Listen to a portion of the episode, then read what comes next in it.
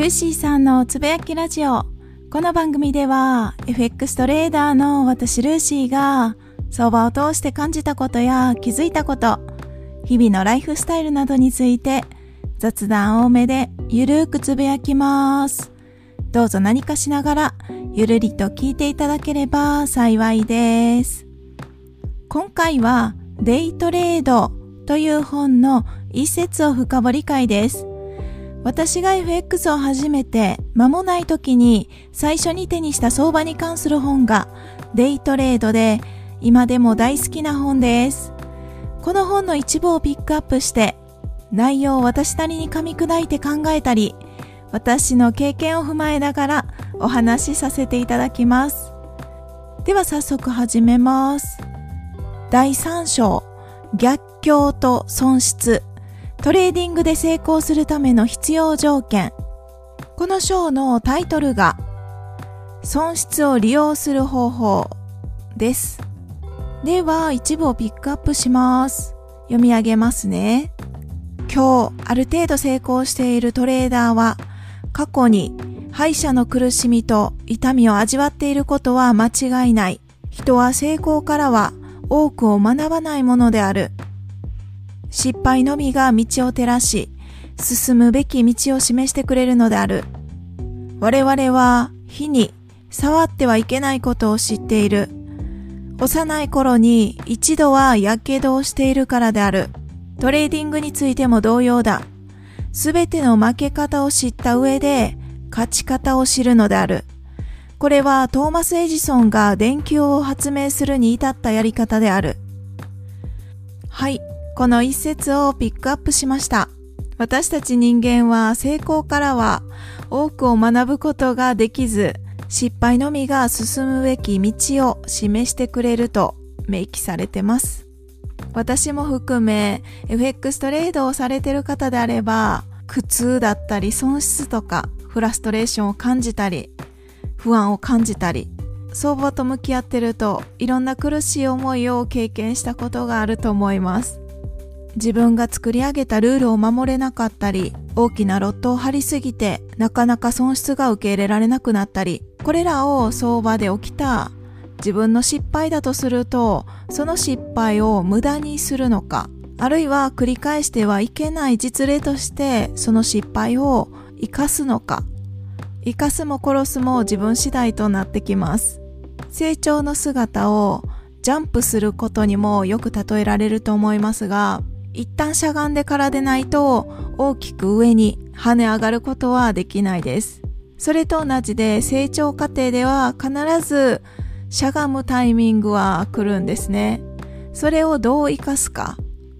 今後の自分のトレードに活かしていった方がお得ですし、活かさないと成長はないということなんですね。一生懸命相場と向き合ってそのエネルギーとか努力を払って私たちが損失とか苦しみとかを避けようとするっていうのは人間としての本来の本能なのでごく自然なことなんですね。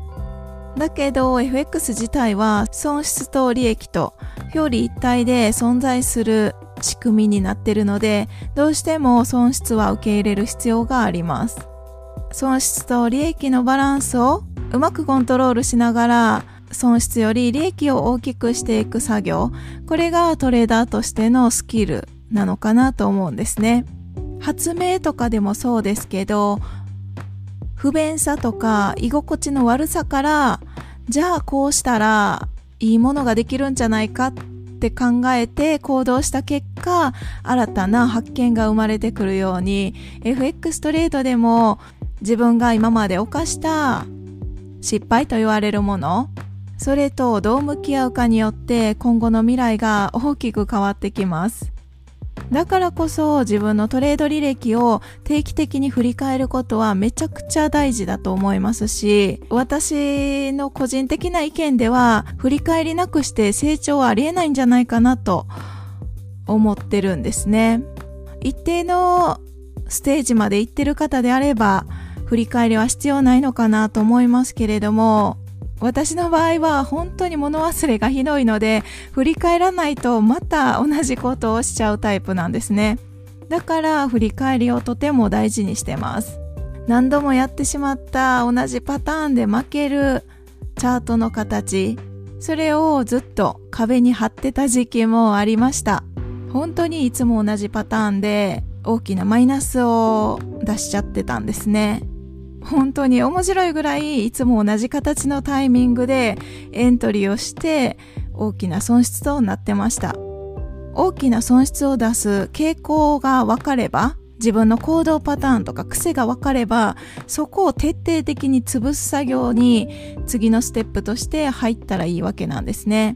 そこさえできたら大きく勝たないとしても大きく負けること自体は減っていくのでいずれ資金は必ずプラスに転換されます。とにかく大きな負けを出さないこと。そこだけに集中するのが初めのうちはいいのかなと。私自身の今までの経験を振り返って